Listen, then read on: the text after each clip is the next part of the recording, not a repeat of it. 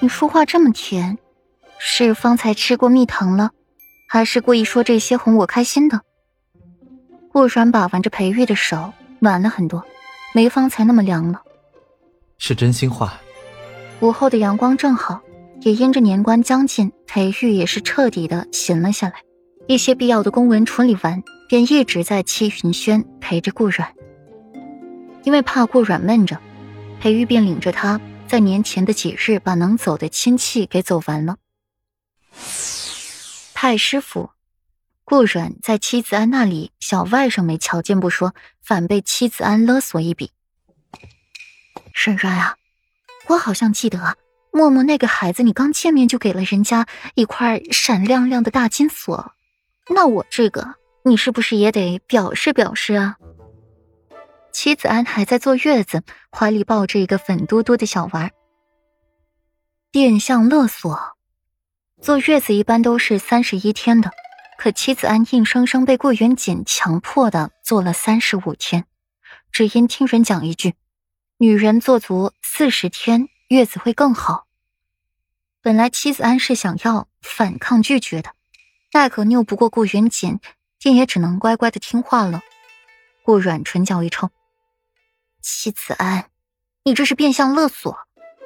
不管，勒索也好，抢劫也罢，想看孩子就得给我大金锁。妻子安嗤之以鼻，他才不管那么多呢，大金锁才是最重要的。你倒是对这大金锁执着的很啊。顾然没好气的白他眼，三次见他，次次都在问他大金锁的事，眼睛都闪着亮光。还说不用找大师开光，直接给他就成，或者直接把金子给他也可以。这都让顾软怀疑了，妻子安都是想要给儿子要大金锁，还是给自己添小金库了？莫不是大哥亏待他了？大金锁没有，不过我库房里有一株牛血玉珊瑚，你要的话就给你了。顾软无奈的看着妻子安。他也是真心想要看看那过程的珊瑚。妻子安低喃一声，再做考量。不是小女孩用的吗？他是你侄子，用得上吗？珊瑚，一个大男人用什么珊瑚啊？怎么用不上？等顾城长大了以后，娶媳妇儿可以当做聘礼吗？到那个时候，这珊瑚岂不是更加珍贵了？顾软扬眉。想得长远，把顾城以后娶妻的事都给想到了。也是啊，行，你给我送来。对了，你的小库房是裴世子的小库房吧？真会算啊，把裴世子的全给划你那儿去了。妻子安坐恍然大悟着，不过语气里却是替顾软满满的高兴。他的就是我的。我的还是我的，怎么不想要了？顾软的一番话说的理所当然的，现在得了妻子安的许可，这才坐在了榻边去看顾城。小家伙长得水灵灵的，堪称一颗绝世好白菜，